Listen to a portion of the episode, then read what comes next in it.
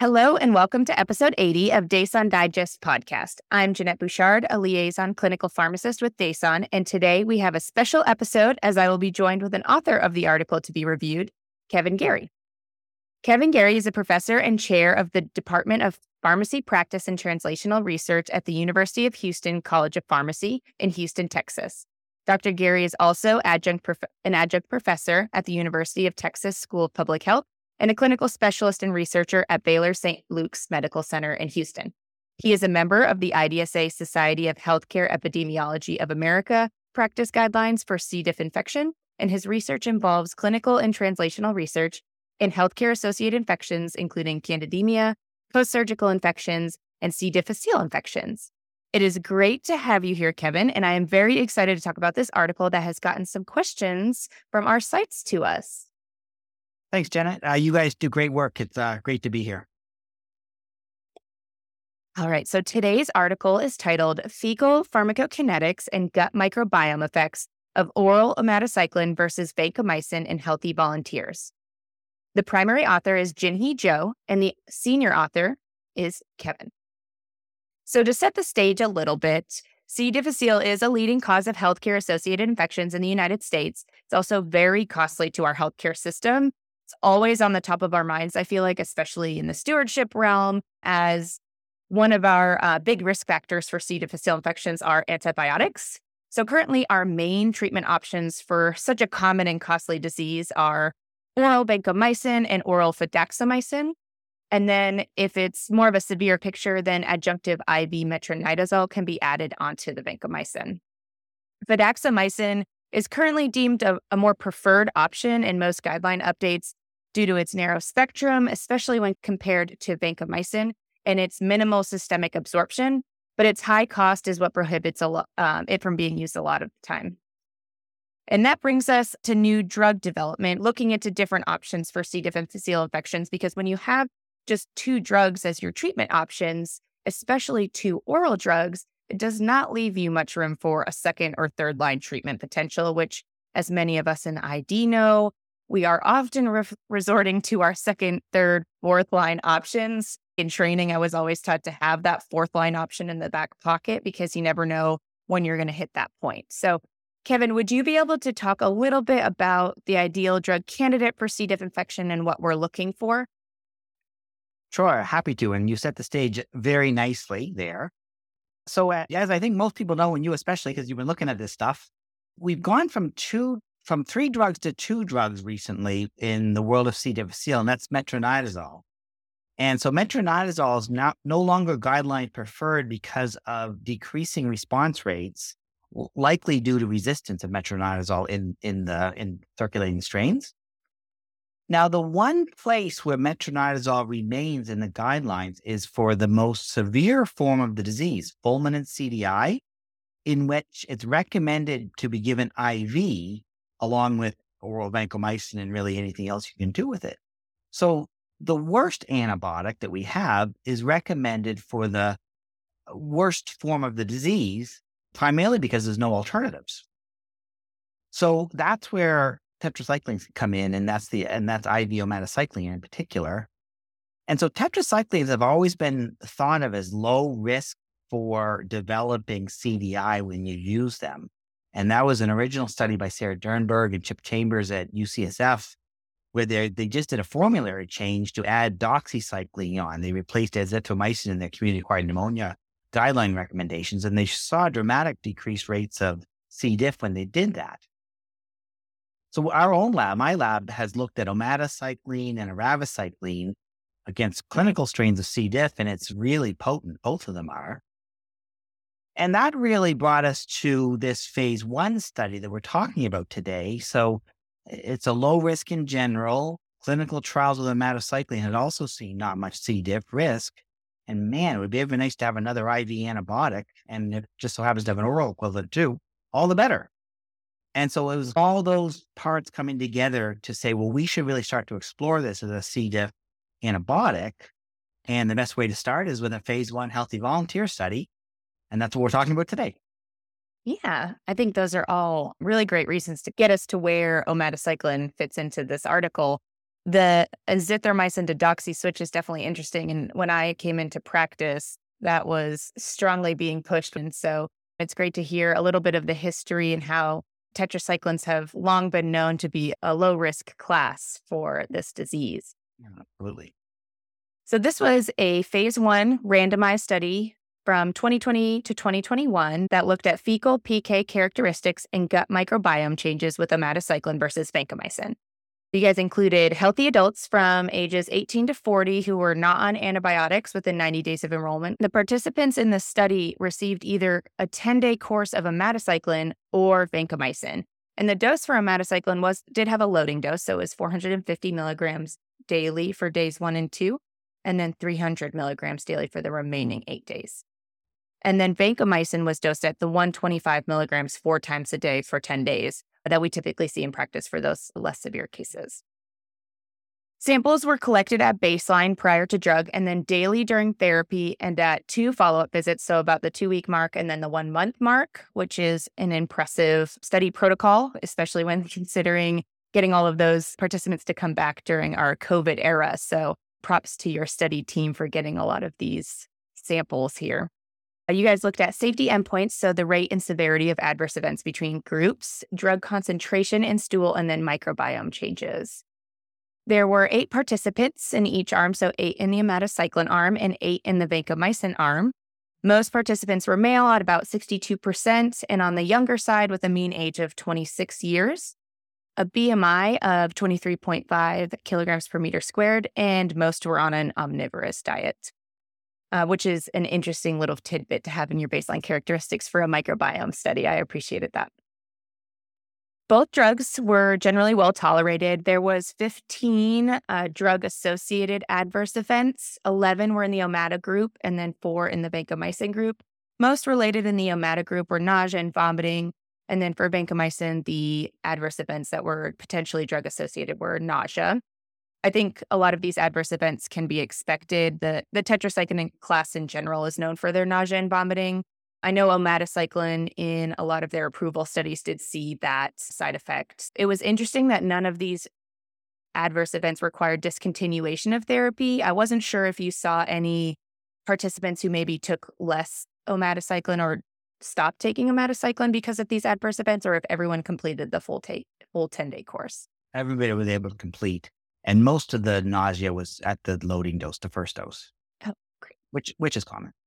For the fecal analysis, on day one, most participants had omadacycline concentrations in their stool, so 85% of the samples, or six of seven. And by day two, they saw, or you saw, 100% of participants had high concentrations in their stool. And when compared to the vancomycin group, there were only three of the seven participants, so around 40 ish percent, who had any concentration of vancomycin in their stool on day one. And it wasn't until day three that you guys saw a comparable drug concentration to omadacyc- the omadacycline participants.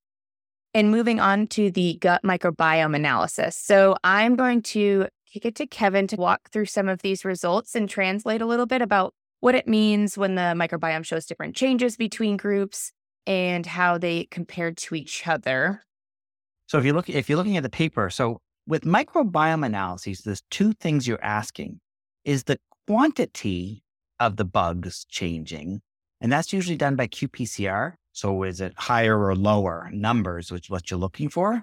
And then are the types of bugs changing? And that's metagenomics. And in this case, we did something called 16S RNA sequencing.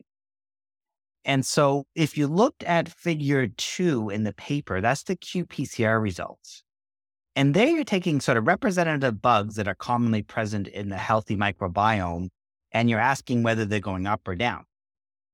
So in this particular case, the Bacteroides represents a very common class called the Bacteroidetes, and the Clostridium coccoides and Clostridium leptum represent two firmicutes, now called Bacillota in a new way. And, and if you look at anybody's healthy microbiome, it's going to be 90% those types of bugs. So you ideally would like them to be high to begin with and stay high during therapy. So that's what we generally saw with the uh, Bacteroides stayed high. And that makes sense because omadacycline doesn't have any activity against Bacteroides. And so it, the, that part of the healthy microbiota stayed high. And the two Clostridiums went down, but not to exactly the same extent as what you saw with, with vancomycin. And then Prevotella and Eubacteria and Enterobacteriaceae, these are organisms that are present at low levels, but you will generally see overgrowth of those organisms if you're sort of wiping out everything else in the microbiota. And there they stayed they stayed relatively the same, the quantity as they went through them, with more Enterobacteriaceae being eh, enriched in the vancomycin group. So I thought you understand figure two. Now, if you look down to figure three, that's where you get the proportional change. So, what's most commonly present at baseline, and how does that change during therapy? And so, in this case, the green is the firmicutes, that's the Clostridia species and others. The blue is the Bacteroidetes. And that, that purpley thing is another common part of our healthy microbiome, actinobacteria. And so in these, all these charts, omadacycline is one and vancomycin is the other during therapy. And then you get more and more granulars, you get more and more colors. And that's how you interpret these figures. If you just looked at the top left, you'll see omadacycline has lots of green, that's firmicutes, a little bit of blue, that's Bacteroidetes, and a little bit of actinobacteria, and that's called your healthy microbiota. And then as you go through, you see the proportion of firmicutes go down, and then that Bacteroidetes goes up, and the actinobacteria stays approximately the same. And then from there, you would look over to vancomycin and you see the firmicutes and the Bacteroidetes and the actinobacteria were relatively the same at baseline. And then they change during therapy. So you can see that the bugs are all changing, but they're all changing differently. So now if you walk your hands down to figure four, that figure is trying to demonstrate how common and how much is that change is affecting what's called the alpha diversity of the microbiome. And that's how many species are there and how many different species are there. And then you can see they're both going down. So they both have an effect on the microbiota. And then you go down to the last figure, and that's called your beta diversity plot. And that's telling you how distinct are those two populations from each other. In this case, the blue circles are omadacycline and the brownie circles are vancomycin. And that top left one represents baseline. And you can see those two circles are almost completely overlapping each other, which means there's no difference. But the baseline samples were almost identical in these two groups, which makes sense because they're all healthy volunteers. But then if you go over to the right, you see that those circles are starting to split apart. And that's demonstrating that you have a very distinct and different microbiome if you are given omadacycline versus vancomycin and by 10, mm. 10, day 10, you could perfectly split the two populations into groups that got omadacycline versus groups that got vancomycin. And then they do come back together at day 30. So if you put this all together, so they both have an effect on the microbiome. You can make some smaller differences that some affect firmicutes more than others, and some will kill the Bacteroides and some won't. And you put that all together and you notice that there's a very distinct microbiome population that's caused by vancomycin, and another very distinct population that's caused by omadacycline. And since C. diff is the quintessential microbiome disease, you wonder if there's a little bit of a secret sauce here that might actually explain why tetracyclines have a low risk of developing C. diff. And maybe they'll have a low risk of having recurrent C. diff as well when and if we start using them to treat C. diff infection. So that's a very quick crash course in microbiome sciences that gets you from figure two all the way down to figure five in the paper. No, that's great. I think that's definitely what we need to break it down and see what this paper is actually telling us. It's very interesting. They both disrupt the microbiome, but in different ways. Do we have any information about the best disruptions of microbiome when it comes to C. diff? Well, that's a, that's a great question. It takes a while to actually explain that. Now, these are healthy volunteers that have healthy microbiomes. So you're wondering how that is being destroyed like, to turn it into a healthy microbiome. And this is what this is showing us. But now, wait a second. C. diff, it's a microbiome disease. that already has a diseased microbiome. So now the next step will be to take these types of results, but take it into a C. diff population to see now how does it maybe even replenish some of the healthy microbiome compared to vancomycin, which generally start continues to kill all, whatever's left over that's healthy. And could that help explain the low risk of C. diff or a potential anti-recurrence effect? There's more to say, but I can go on and on with this story. It's a, it's a good one. This is very interesting. And for anyone who's heard him talk at ID Week or any other ASHP talk, um, he is full of knowledge about this particular topic. I do want to dig into a few questions that I personally had while going through this article. And the first is that early fecal concentration of omadacycline. So we saw a delay in fecal concentration with vancomycin in this study. And then you actually referenced another paper of yours that saw a similar outcome when it came to vancomycin fecal concentrations, and that you don't get a whole lot of vancomycin in the stool until about day two to three, which is a little bit different from what we saw in omadacycline. So, what do you think this means, and if it would translate clinically to anything? So that's an excellent question. This was a surprising result to us, and it kind of lit a few light bulbs too, which was interesting. So we've seen that before that vancomycin takes a couple of days to go from your mouth to poop it out the other side, which is not unheard of because think of your cornucopia that you ate a few days ago. You only see it in the toilet bowl a couple days later. So that's not surprising for these non absorbable drugs that only have one way to get there. It's from the mouth uh, down to the gut. So omadacycline is quickly absorbed into the systemic circulation. That's why we like it as an IV antibiotic, obviously. And also why you can consider it for fulminant CDI, because fulminant, you're worried about an ileus or having trouble getting drugs down to your gut. And so then going systemic to then allow for either co-localization across the gastric epithelium or sec- active secretion into the gut, like that might actually get it there faster which is super intriguing because I would prefer to have the antibody there from an active infection as fast as possible. But beyond that, boy, that sounds good to me. No evidence yet to say that is important or not important, and will obviously be an active area of investigation for us as well. But it certainly can't hurt to have it there faster, would be my best guess. I would think the faster you can get it there, the better, especially in those fulminant cases.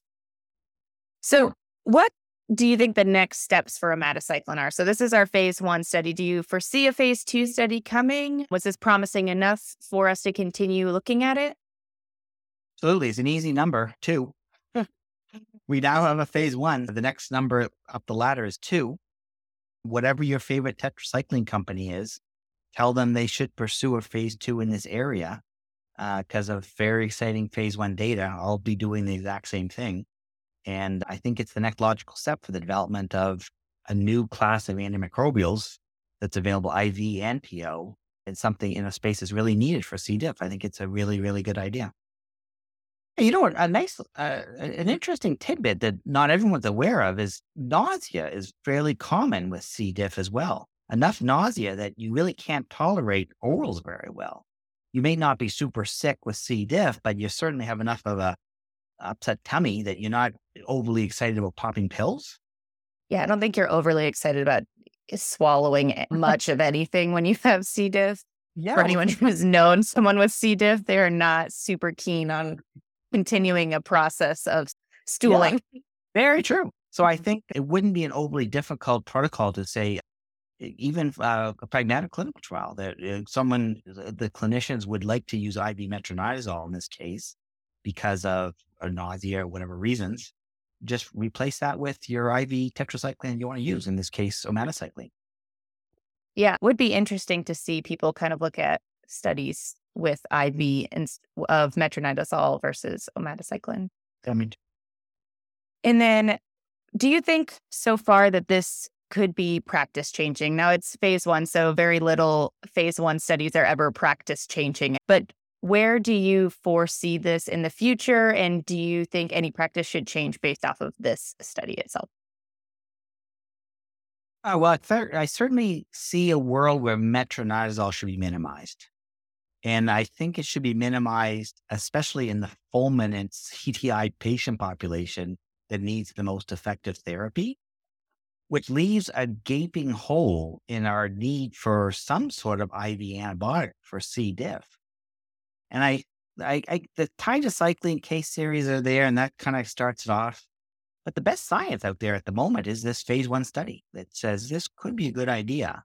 I don't think this particular paper is the practice changing one, but I'm sure the practice changing one is going to cite this one Mm. and off it'll go. So I think it'll be a part of the cog that hopefully does change practice. Definitely. I think for now, I'm excited to see where a lot of this tetracycline and C. diff data continues to chug along.